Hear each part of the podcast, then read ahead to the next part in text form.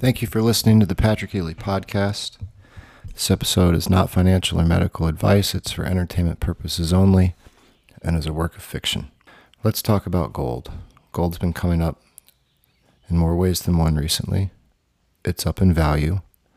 People are also wondering if they should be buying it or storing it or hoarding it, because there's a chance that our debt-based house of cards world economy is going to crumble, since it can't really tolerate higher interest rates, which are the conventional way of pulling back inflation.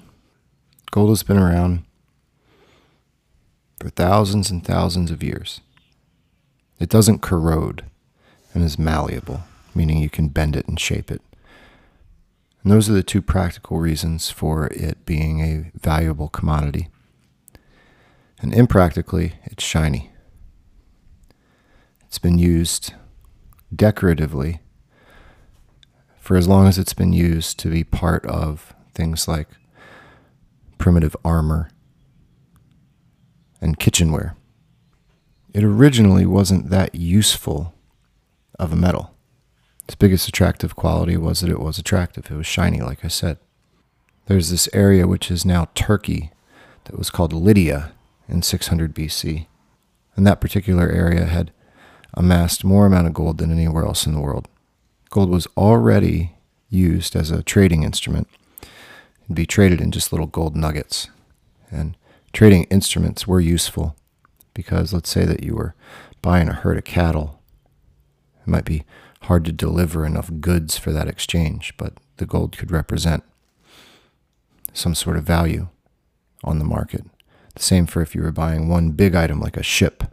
Lydia had the idea to make gold coins, though. They blended them with silver and made a standardized coin. It was a standardized amount of gold and had a uniform shape. The shape conveniently could be stacked. You could have a stack of coins. Then Lydia was invaded by the Persians, and the Persians decided to adopt that Lydian currency because they had so much of it lying around. It was convenient rather than giving up some of their actually useful goods. The Persians were really successful traders, and so these gold coins circulated around the world. In the 15th century, colonizers began exploring the Americas, and they found large deposits of gold. People in California are familiar with Gold Country. Portugal, England, and Spain would send teams across the Atlantic Ocean to retrieve as much gold as they could possibly get their hands on and bring it back. And the European nations that were successful in bringing back a lot of gold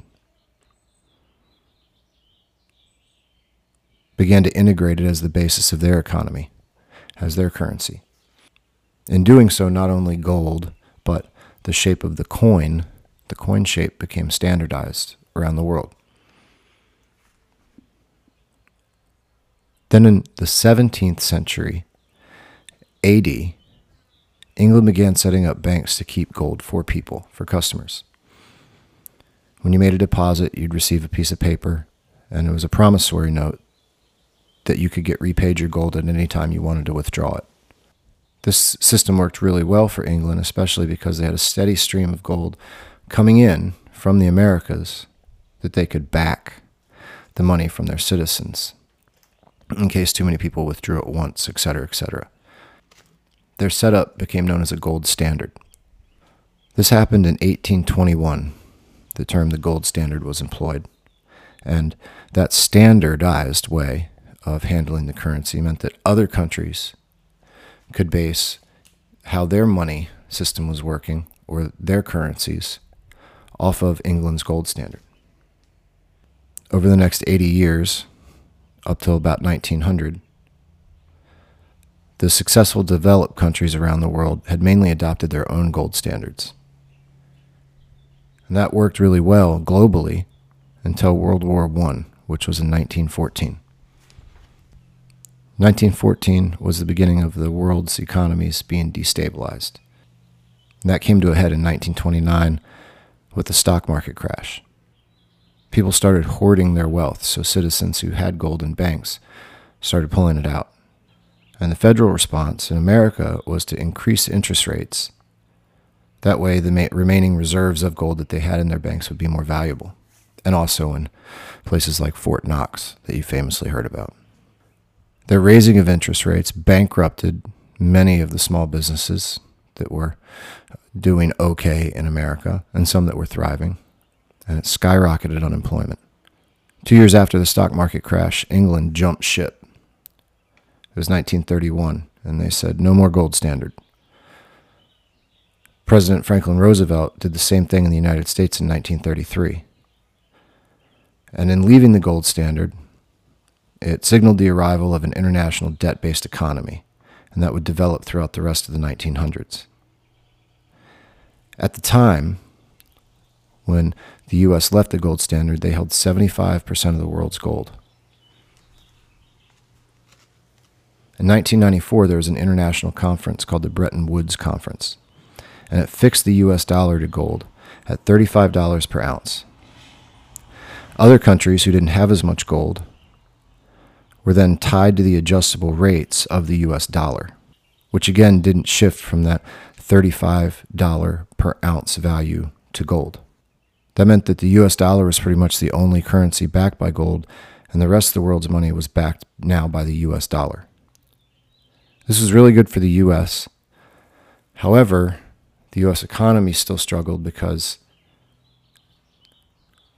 the Federal Reserve began just printing a whole lot of money, and that caused more inflationary problems. The whole point of that Bretton Woods conference was to stabilize money and stabilize gold, but instead what started happening is other countries started buying gold with their currency or U.S. dollars they had and pulling it out of the international market, a lot of which was being sourced in the United States. As that happened, the U.S. reserves of their own gold depleted, and it made it harder and harder for the U.S. to maintain its standard relationship of gold to the dollar. In 1971, the U.S. decided to break from that standardized relationship, their gold standard, again, and gold reacted by jumping in price, big time. Moving forward, the rest of the developed world went on to use fiat currencies like the yen, the euro, and the dollar, and they all had their own approaches, but were still more or less tied to the U.S. dollar. A lot of fiat currencies were tied to commodities or perceived value that the countries offered. And a byproduct of this is that that value of gold kept on rising. During the COVID pandemic, gold's price reached over $1,700 per ounce. Before and during COVID, a lot of companies had failed to keep their currencies backed by some sort of commodity, and one by one, many of them have become fiscally absorbed into nations that can afford to purchase their debt, like China. If they didn't do this, a lot of times by like bond or treasury note selling, their economies would just crumble. From that little synopsis of the history of gold, you can kind of see that in a lot of ways it was at the right place at the right time. It would have been harder to make diamond coins, but we certainly can cut diamonds, and maybe some sort of other gem or precious metal could have become what gold is today. Gold maximalists like Peter Schiff are right in that it does have use. In fact, maybe gold has a little more use today than it did back in the before Christ days, back in the BC days. But gold isn't something that's going to like save us if shit really hits the fan. And I'm not saying Peter Schiff suggests that it is. Wood, livestock, and quite frankly, certain educational backgrounds will be much more valuable than gold. So will bullets and guns, which is an interesting concept to think about at a time when there's national discussion of taking guns out of citizens' hands, when they indeed might be one of the most valuable things people could have in a crumbling economy. The Federal Reserve did some hardcore stuff during COVID. Talked about it as it was happening, but just to recap for people who might have forgotten, and sometimes I forget a little bit, but the U.S. Federal Reserve printed about $13 trillion during the pandemic. There was about $1 trillion that came to U.S. citizens in the form of stimulus checks, and between, I believe, 2 and 3 trillion came in the form of unemployment checks. That money did find its way back into the economy. People didn't have a whole lot of savings, and they had to spend it in stores on goods. Unfortunately, a lot of those stores were huge conglomerates and chains where the money doesn't necessarily go back into the local economies to stabilize them. More than half of that $13 trillion that the federal government printed went into their spending, and went to banks who have held on to a lot of that money.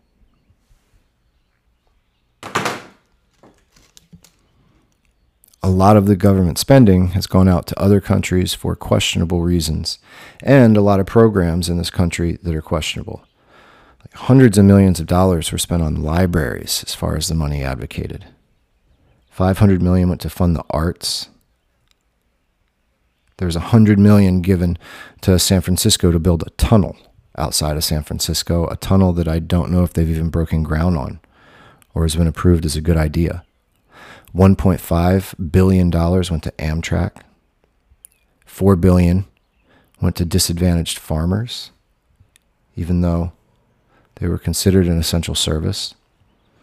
$85 billion was given to 180 multi-employer pension plans. Those are just a couple examples of where that money went. The money supply normally grows about 7% per year. But the quantitative easing, this money printing that they did, it's increased money supply by 14% per year over the past decade. Because the Federal Reserve didn't just start quantitative easing, they just ramped up how much money they printed. Because the U.S. is in debt, so they have to keep printing money to pay off basically their credit card bills to other countries. The COVID relief itself increased the money supply by 27%.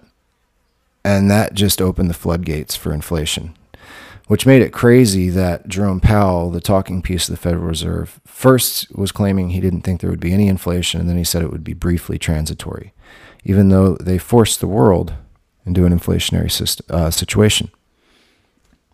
Maybe that was on purpose to make us more dependent on the government as a world, like a new world order. Or maybe they just really didn't know what to do during COVID, and the only thing they could do was spend money. So it looked like they were figuring it out. And by they, I mean the federal government, who gets the Federal Reserve to do what they want. Either way, we're in a situation right now where most of the world economies can't really tolerate raising interest rates. A lot of economists say we're not going to be able to tolerate the interest rate changes that the Federal Reserve is projecting, and that once we hit a certain point, maybe this fall, they're going to have to change their plans and say they're not going to raise interest rates anymore, which is what they're currently signaling they're going to do, continue raising them.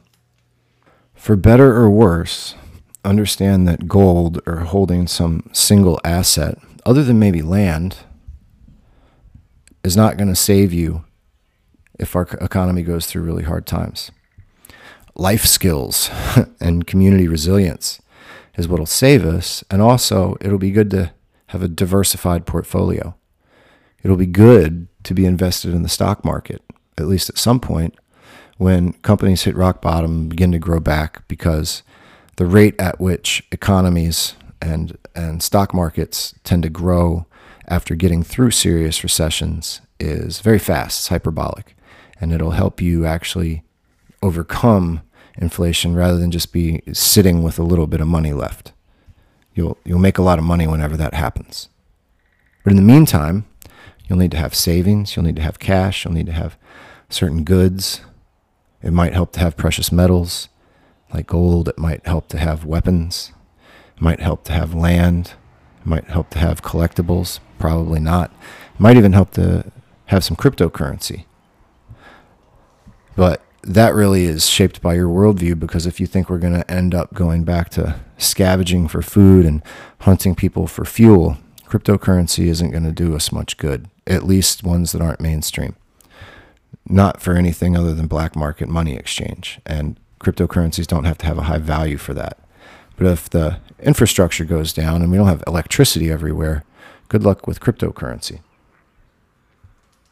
If you believe this is just a passing tide and we're going to keep on progressing,